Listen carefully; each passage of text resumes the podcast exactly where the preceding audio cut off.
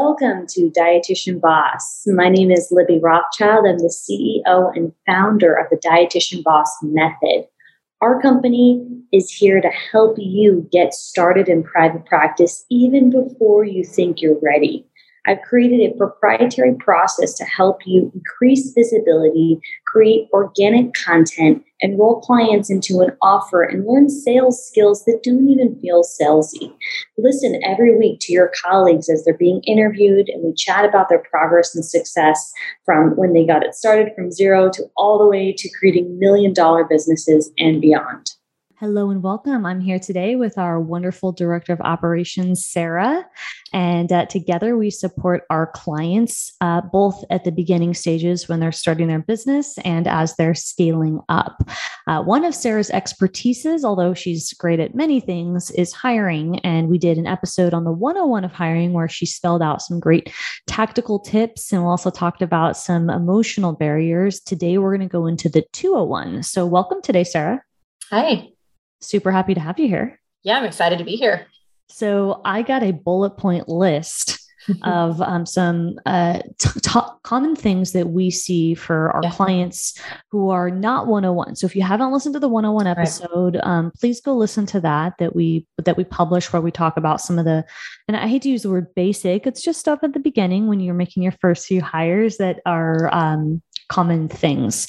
And yeah. now we're going to go a little bit more into the scenario where you've already made your first hire or you're you, you've maybe it didn't work and now you want to know the 201. So the first thing I know Sarah wants to talk about is process. So can you talk about the significance yeah. of what process means at this level?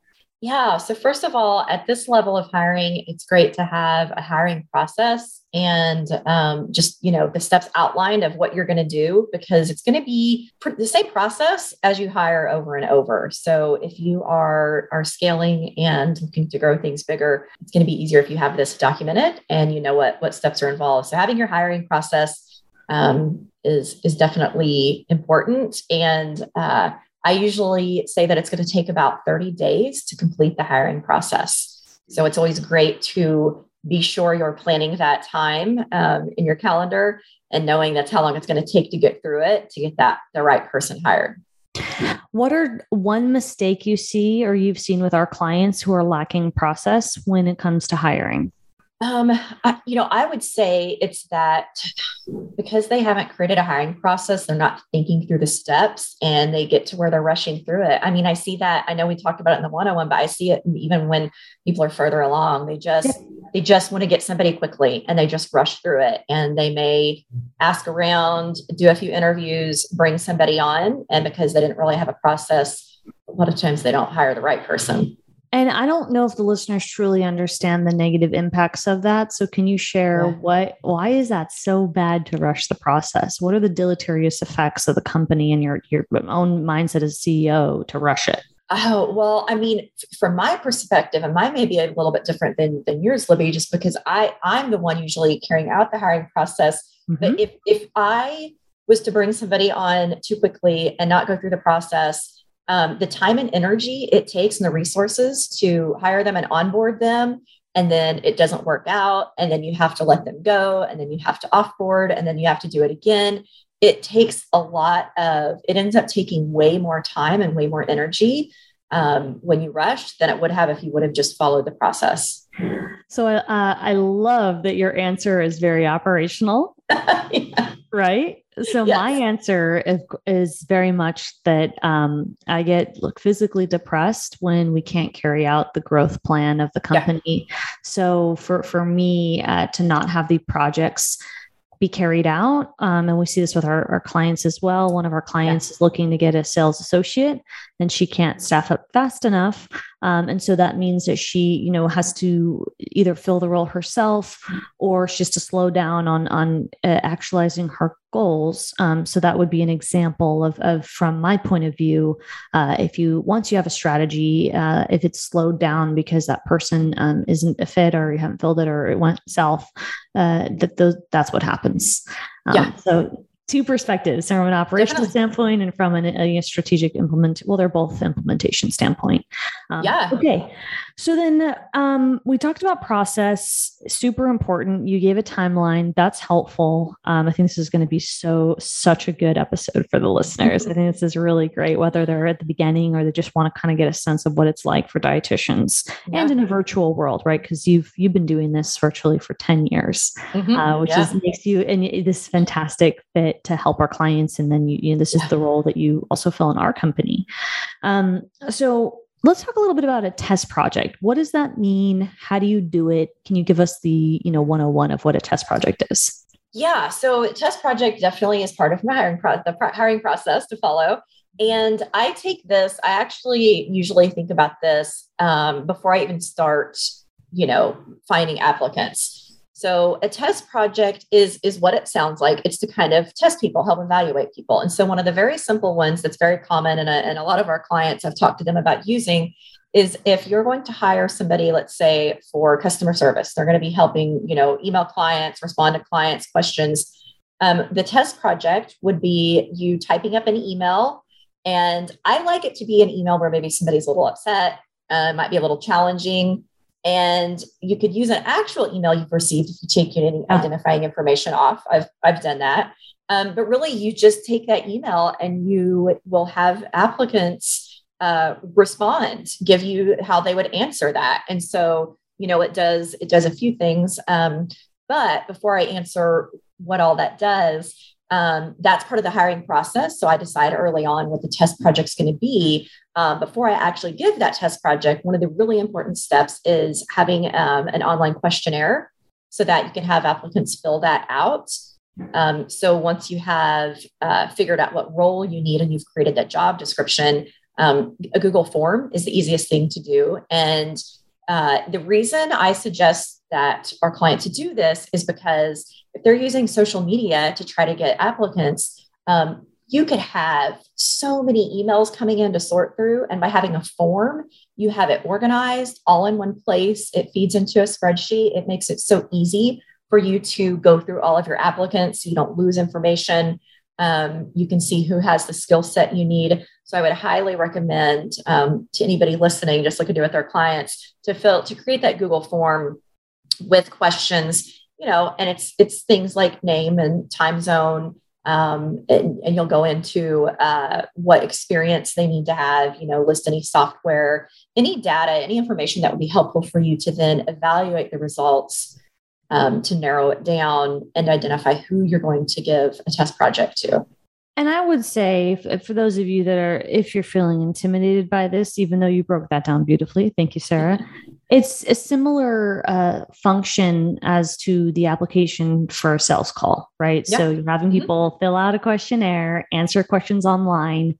Yep. It's the same idea, but instead of them filling out an application to talk to you about paying you to be in your program or your service, uh, they would be, uh, you know, a staff member. So it's the yeah. same type of funnel, although mm-hmm. you're filling a, a, different need in a different role. So, so for those of you listening who are at the stage, you've already done this. You just did it for a sales call, and now you're doing it to yeah. um, gather information about a potential staff member. So I hope that makes the listeners mm-hmm. feel a little more at ease, knowing that it's something similar. It's a similar function that they've done in the past that they can tweak. Yeah.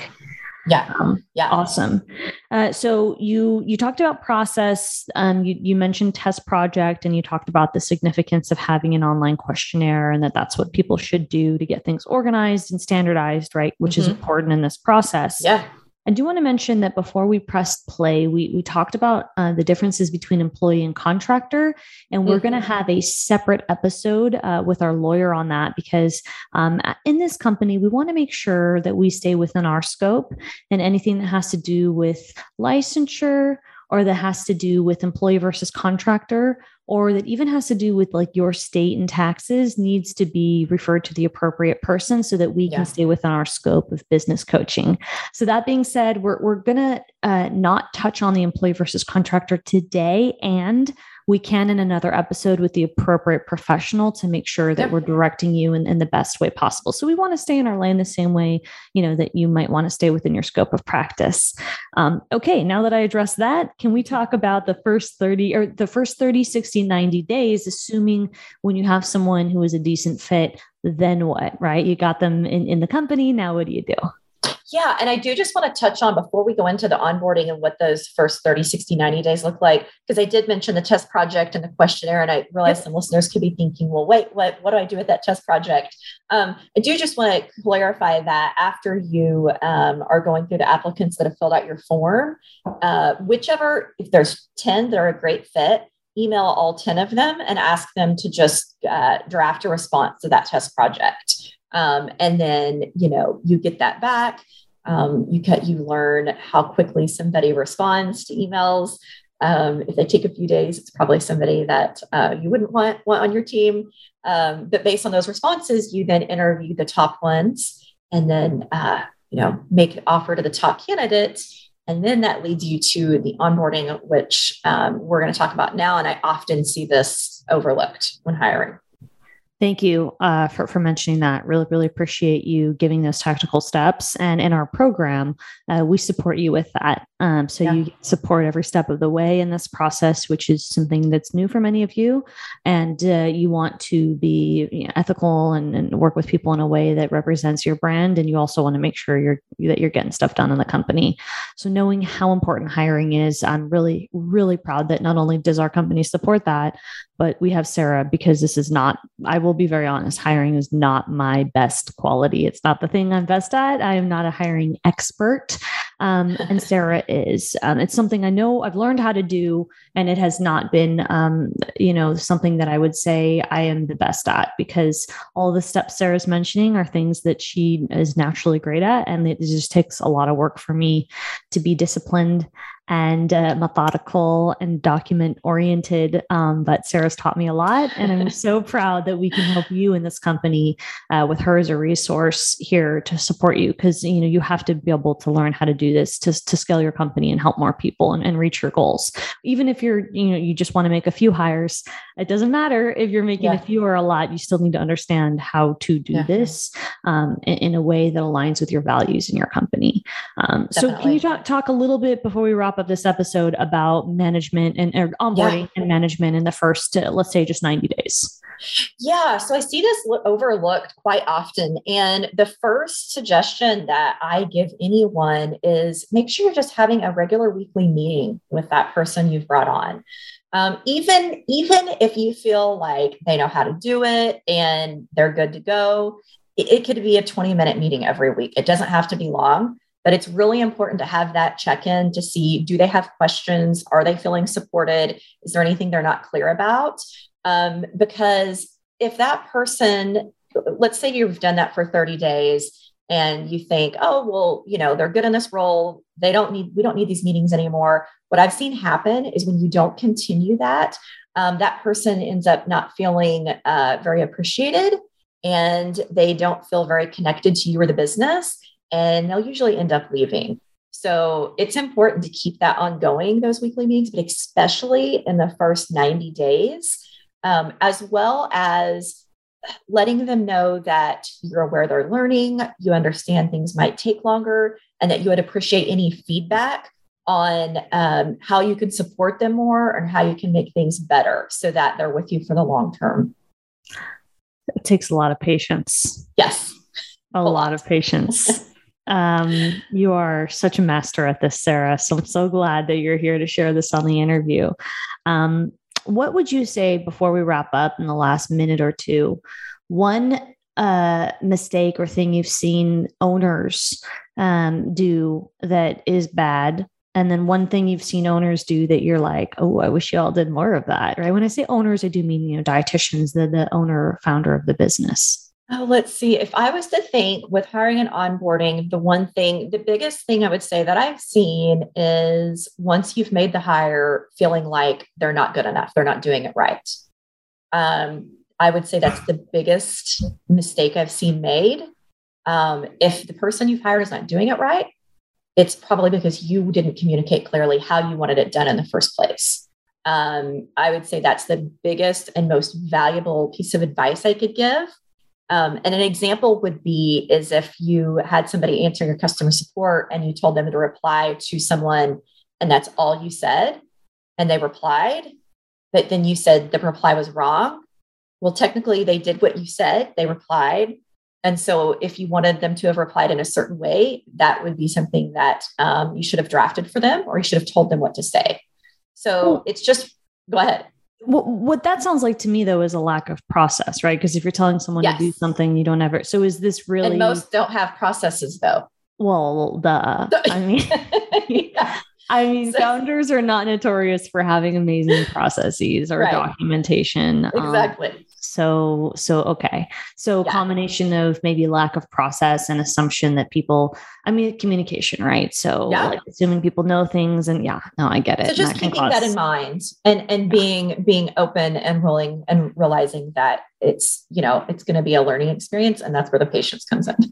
okay, and so that's one thing you would like to see more owners do, or more, yeah. more dietitians. And what's one thing that you're like, oh, I wish y'all did more of that oh, let's see. If I I love when I see um, because I know we do this, but uh, shouting out other team members or giving gratitude, saying like, "Hey, you did great at X Y Z." Um, oh, I just love when I see somebody doing that about one of their team members, and uh, doing that just a little bit more is just going to get even better results. And those team members are going to feel so appreciated and they want to go want to go above and beyond for you. Yeah, great tactical advice there about what you wish we dietitians did more of and did less of. So thank you. This is a really helpful uh, episode for the 201. And if you haven't listened to the 101 episode, make sure to find that and listen to both. And then shout us out on social media, Dietitian Boss. Let us know that you listened to this, what part stood out, and what more you'd like us to address in a future episode because we're here for you. We're here to support you with efforts that are free content, will help create more private practice operators. And for those of you who are looking for more support, join us in executive and reach out. And we've got two programs that can help you uh, reach your needs uh, with starting and growing your private practice we are so excited to offer you support in our various programs. If you identify as a beginner and you're looking to lay down the foundations, our society program might a great fit for you. I encourage you to go to dietitianboss.com under group coaching and apply for our experience, our transformative experience based off of my proprietary system called the Dietitian Boss Method. Additionally, we offer a higher level program called Executive to help you hire and manage a staff as you expand and scale your program, whether you're offering a membership, course, group programming, private coaching, or a combination of various different offerings. We're here to help you on your journey with developing processes and implementing the operational foundation that you need to reach your goals. A lot of our clients want to work 20 hours or less a week, and we're so proud to say that we've helped them achieve that goal. And you'll hear their stories on this podcast. Make sure to stay tuned and apply if you're looking for support to get there faster and meet some colleagues along the way who share your same growth mindset.